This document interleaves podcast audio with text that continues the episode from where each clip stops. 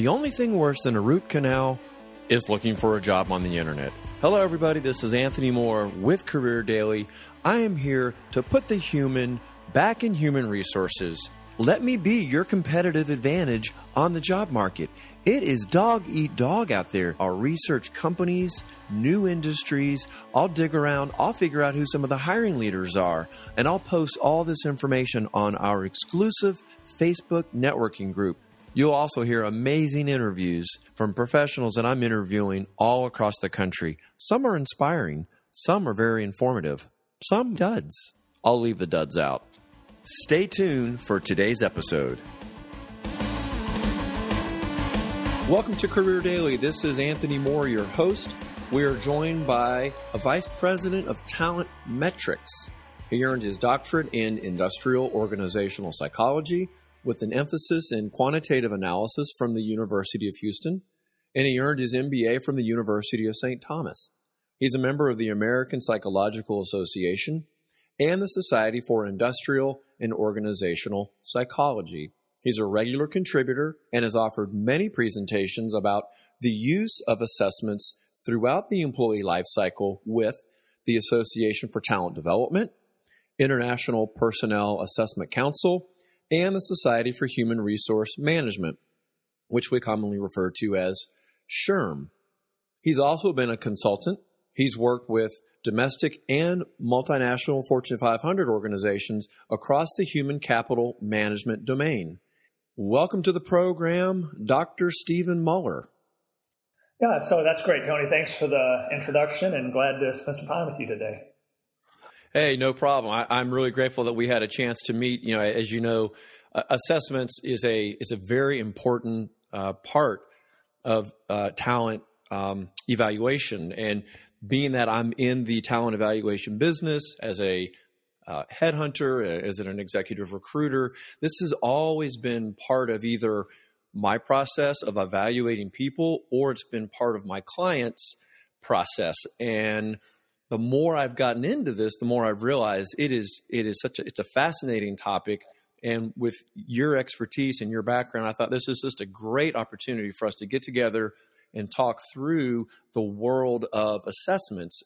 I thought what we would do is probably break this into a number of uh, segments because there is a lot of information to cover. So, you know, let's let's kind of go through like an overview of assessments. Then we can also look at you know what it's like to be the the candidate who has to go through the process. What's that experience for them? Um, of course, there's the validity and kind of legal issues around assessments, how to use what what you can and cannot do, and then like strategies that clients can use when they want to implement an assessment. So, you know, that's kind of a format that we can use today. But before we really jump into that, why don't you just tell us a little bit about you personally? I mean, who who is Dr. Stephen Muller?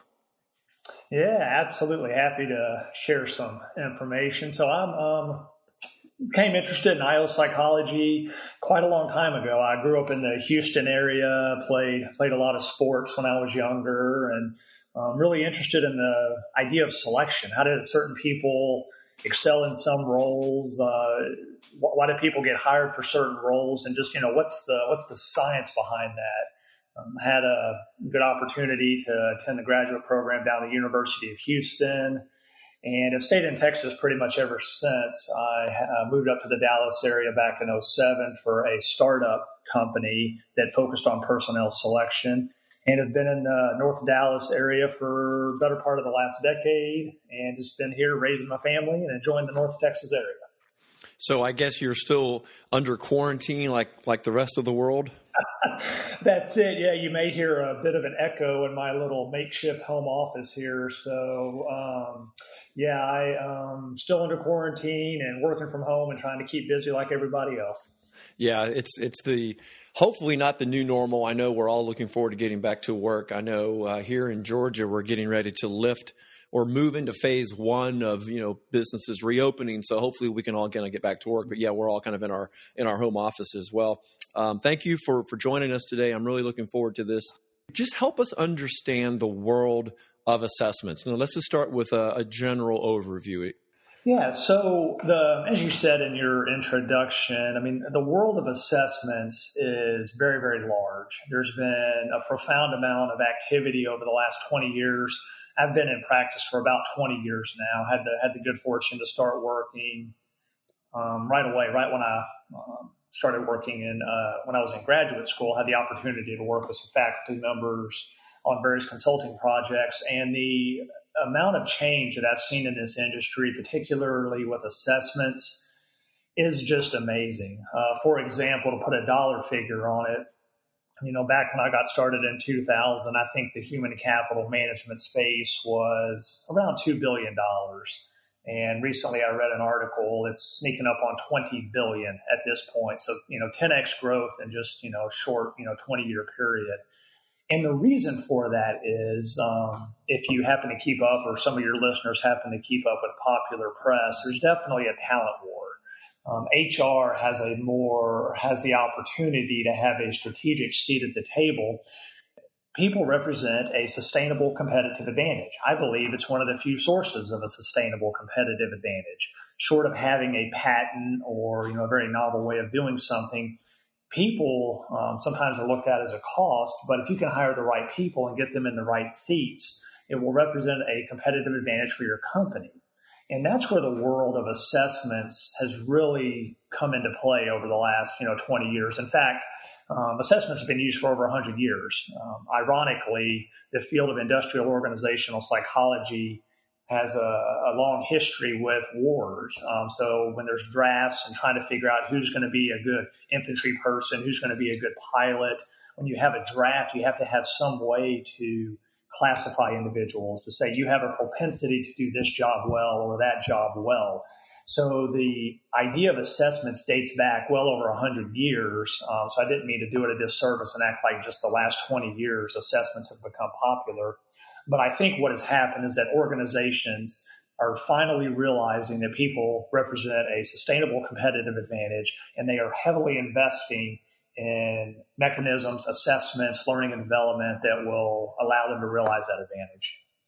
You know, that, that's a great point. And you say that some organizations might think of people as a cost.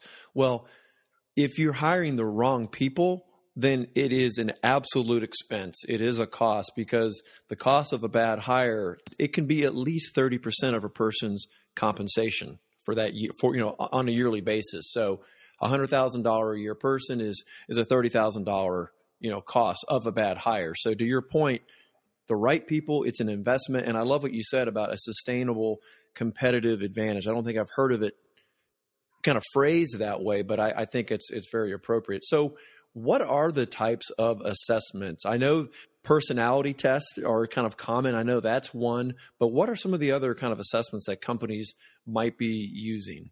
Yeah, absolutely. Yeah, great, great question, Tony. So there's many, many types of assessments, and assessments are a tool. Uh, so depending on the you know type of information you're trying to collect, you know, when I think about recommending assessments to clients, um, there's I think of it as the big five. Whenever you're thinking about assessments, an organization will need to consider validity, cost, legal issues, candidate experience, and end user experience. So all of those come into play. So there is some complicated math in trying to make recommendations. But having said that, there are some, you know, very common assessments that are used out there. Um, like you say, personality is very, very popular.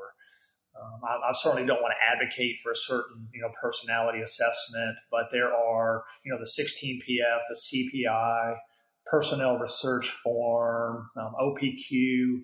So there's many, many personality assessments out there that, that are solid. They have the, they're valid. They have the scientific backing that they will tell you what you need to know.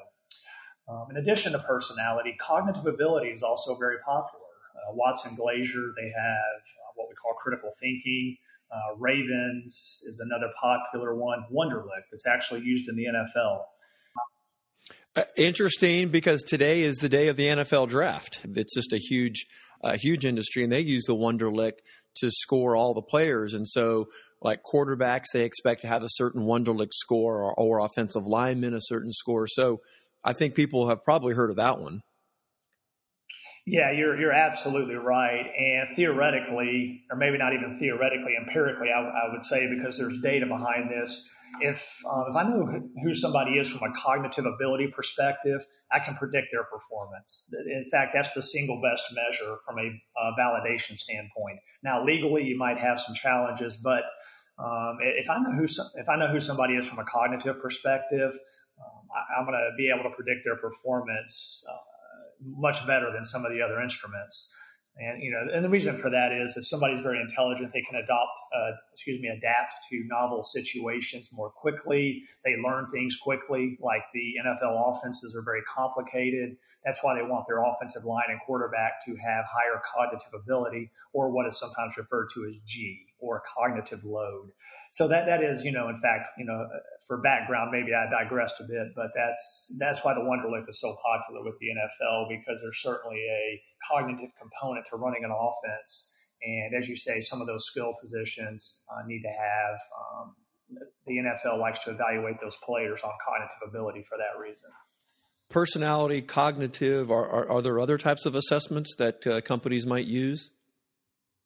Yeah, there. I mean, there are. I mean, there's there's many, many. Another one that comes to mind is situational judgment. Um, so think of this as you put candidates. You know, you ask candidates how they would respond to different situations, uh, multiple choice types of assessments, work samples, uh, and in some cases, if a, if an organization wanted to do a really profound, elaborate evaluation, uh, you, you might use an assessment center, which would be a combination of everything I just described plus perhaps technical interviews, behavioral interviews, uh, perhaps a simulation. Um, I used to do some assessment center work where there was a proprietary simulation that this particular company had that all candidates would complete. So the uh, I guess the parting shot would be is there's many, many types of assessments and they vary on validity, legal issues, candidate experience, and organizations just need to pick the one that is going to best fit their needs. Well, so I know we're still in the kind of overview of this process, but is there a, a way, or I mean, how would an, an, organization even begin to, you know, understand which which assessment to use? Like, obviously, cognitive sounds like that'd be a much more expensive uh, assessment than just a, you know, than, ta- than taking a personality test. So there's a cost component, but you also have to figure out, well, what are you trying to evaluate? Yes, that's that's exactly it, and and that's where um, you know one of the reasons I, I mentioned earlier that the industry has grown from about two billion up to twenty billion. One of the reasons for that is that there's a lot of people that have jumped into the industry. You've got your historically, you know, big box industrial organizational psychology companies. Um, I don't want to name drop you do have third party resellers out there that really don't necessarily have the science. They basically just take somebody else's product and push it to market. Uh, you've got software companies that are jumping in, trying to integrate assessments uh, throughout the employee life cycle with other uh, human capital management initiatives. So, for example, a software company might try to develop or create an assessment or resell somebody else's and then integrate those results with learning and development and you know other aspects of the human capital management lifecycle. So when you ask me, you know, about what should a company be looking for, my bias would be, of course, um, as I said, I'm you know industrial organizational psychologist. My bias would be to make sure you have a reputable consulting company that is giving you advice because they are going to be able to balance those five issues that I referenced before validity, cost, legal issues, candidate experience, and end user experience, they're going to be able to recommend a mix or a combination of assessments that is going to allow a company to meet their needs. Because if you're just, you know, doing this on your own and trying to navigate, do I use a personality assessment or a cognitive ability? You know, let's say you decide on personality. Well, which one should you use, right? How do you integrate that? So there's a lot of complexity on the deployment and the implementation that a reputable consulting company can help you with that's very helpful to understand how a company should go about trying to implement this. And I think we're going to talk about some client strategies in one of the other sessions. So, but someone might be thinking, you know, well, what are the, the benefits of using an, an assessment? You know, maybe they've done hiring on their own, they've never used an assessment before, maybe they've gotten lucky or they they think they do a really good job of assessing people. You know, we we talk to people when they interview and they say, "Well, you know, I really trust my gut," or you know, "I'm a I'm an expert in accounting, so I can uh, attest if they are a good accountant." So maybe there's some other you know benefits that that are present using an assessment versus just your own you know ability to evaluate someone. Uh, yeah, Tony, you're, you're absolutely right. I think the you know the primary benefits of assessments is that an assessment, a quality, a valid assessment, which is to say an assessment that predicts performance, is going to give you unique information on a candidate that you otherwise wouldn't have had. I think most most of your audience will be familiar with interviews. Um, that's clearly some way to understand who somebody is. You can evaluate, you know, do they play nice with others? What is their technical expertise? You can certainly find out information in an interview. But in an assessment, um, to your point earlier, I think you provided the information that the cost of a bad hire is about 30%. Most often, I'm brought in, or the consulting company that I work for is brought in, brought in to actually help organizations identify who they should hire. And the reason for that is people that you know, if you use assessments and you use them well, you're going to be able to predict your future top performers. And that's important because high performers tend to stay longer and they perform better. So typically my clients are wrestling with that. And maybe they've noticed high turnover in one role. Maybe they notice the ramp time is a little longer than it should be. And a lot of organizations and clients that I've worked with turn to IO psychologists to help them recommend a battery of assessments or help them design a selection process that will improve performance and or reduce turnover. Um, another benefit of assessments, since I think uh, I think that's what you were asking, incorporating assessments allows for standardization. And basically, every candidate is subjected to the same process, and by improving standardization, you improve the legal defensibility. So all the candidates have a similar experience. The same data points are collected and discussed and reviewed. So it really provides a good opportunity for candidates to illustrate uh, to illustrate their fit to the role and make sure they're able to perform as an accountant, as you said. Right. So this this idea of standardization is something that it would hold a strong argument, particularly if you believe you could have a uh, a legal issue or you maybe you've got an organization that HR is very strong or kind of a powerful uh, partner at the table when it comes to hiring. So an assessment would give this standardization that would allow you to kind of prove that you're using the same process for everyone versus you know people have biases. It's not I mean it's just normal. We all have our opinions about things. So this I think what you're saying kind of helps you know eliminate some of those things yeah, you're you're absolutely right. And oftentimes assessments and in particular personality assessments. So let's say Tony were to complete a personality assessment. One of the uh, outcomes of that are interview questions that allow the company to explore any sort of weaknesses, for lack of a better word, that Tony has. Um, I referenced end user experience as part of my big five, and that's what I'm talking about. Um, end user experience covers the types of reports that are written on candidates. So the hiring manager and or the recruiter can learn about the candidate.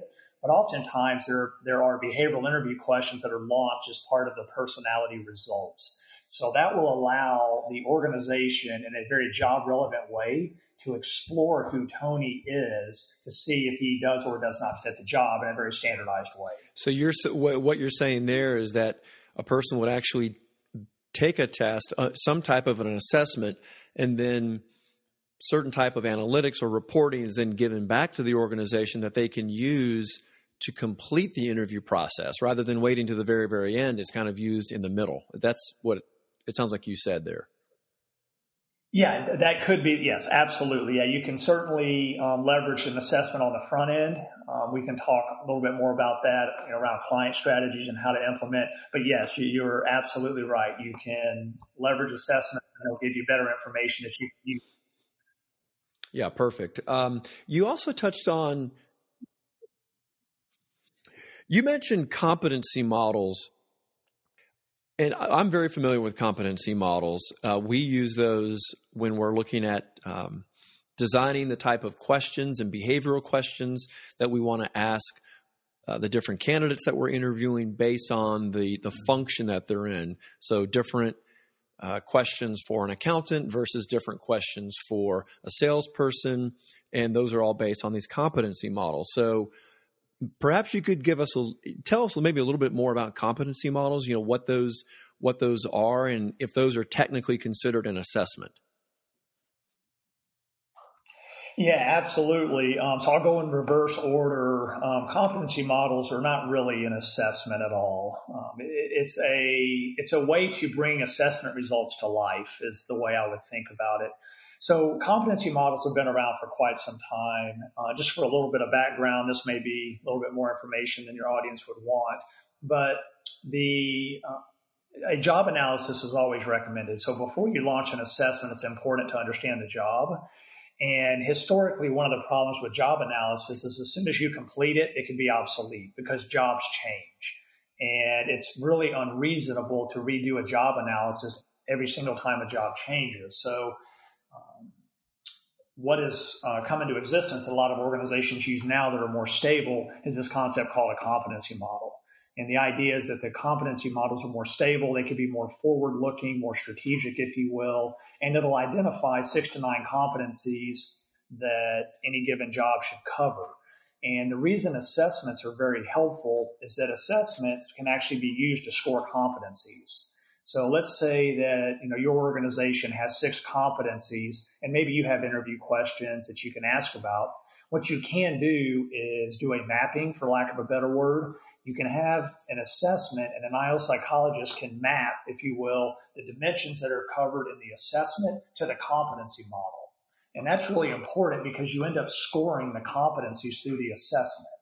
And then that way that can give you additional information on whether or not somebody's able to do the job. Well, maybe you give us some example of some common competencies. Oh yeah, absolutely. Yeah. And every consulting company will have their, I can't say every, that's every company. That's an overstatement, but a lot of organizations have invested in their own competency library. Think of competencies as broad abilities. So it's, it's a way to combine knowledge and skill to produce an ability or a competency. And a competency might be strategic thinking, uh, business acumen, sociability, teamwork, things like that. So it's, it's these broad domains that explain how people are going to interact and, and work while they're at work. And so, for example, just to put a face on this, let's say you're interviewing somebody and your company has, let's say, strategic thinking. You could develop some interview questions that ask the candidate, tell me about a time when you had to uh, think strategically about a problem. What did you do? How did you approach it? And you could interview somebody around strategic thinking. The advantage of assessments, we know which traits roll into strategic thinking. People that tend to be more reflective. Reflective is a personality trait, for example. People that are more reflective think about the long-term consequences of their decisions. So if you happen to choose an assessment that has reflection in there, then you could use that as a way to score that competency. So at the end of the hiring process, not only do you have strategic thinking, scored from the interview. You also have strategic thinking scored from the assessment. And what you can do is find five or six dimensions in the assessment that roll up to that strategic thinking competency that will give you a give you some insight on a candidate and whether or not they can do it in addition to the interview. Are there ways to misuse uh, these assessments? Oh yeah, absolutely. This is why I would recommend working with a you know reputable IO uh, industrial organizational psychology company because they will know their assessments. We will know the assessments in the industry inside and out. And because we have the expertise in assessments, uh, we are not necessarily experts on your model, but we can learn your model very quickly and make some recommendations on a mapping. Of course, you know, when that mapping is completed, we would socialize it internally. We wouldn't do it in a vacuum. But by leveraging somebody that knows assessments, you can get a much tighter mapping. And, and therefore, when your competencies are scored, you're going to get a much better sense of whether or not that candidate has potential. So it really is back to the big five. It's a legal issue. Um, you would want to make sure that you're working with somebody that can complete that mapping and then has the expertise to stand behind it. Yeah, because I, I, I, would imagine if you just try to piece this together based on what you're hearing, you might misread some of the information or you might find that what you've done is not validated, which we'll get into that later. So it's great to learn about these things, but if you really want to implement them, you need to do it in a kind of a thorough, almost kind of a scientific way, so it's kind of buttoned up, so to speak. Yeah, yeah, Tony, you're, you're absolutely right. Process is key. And by working with a reputable consulting company, they will have done this process hundreds, if not thousands of times. So if you, if one of your users, uh, perhaps if there's an HR professional, if they're wrestling with how to best do this, at a minimum, I'd recommend a phone call to somebody just to at least understand the process to figure out if that's something you could put in your budget and you know, maybe allocate some funds for. Stephen, that is a uh, a great overview. I knew you were the right person um, with your expertise in this field. Oh yeah, thank you. Yeah, I, um, I sometimes joke with my friends. I tell them I'm an inch wide and a mile deep. Um, I spent you know 20 years just um, really in, in assessments. Um, I've helped organizations with assessments for hiring and then post hire, coaching and development, talent development, things like that. So yeah, it's great to be able to spend some time with you. And I, yeah, like I said, I really enjoy this topic. Listen, it's been a great overview. Stay tuned for part two.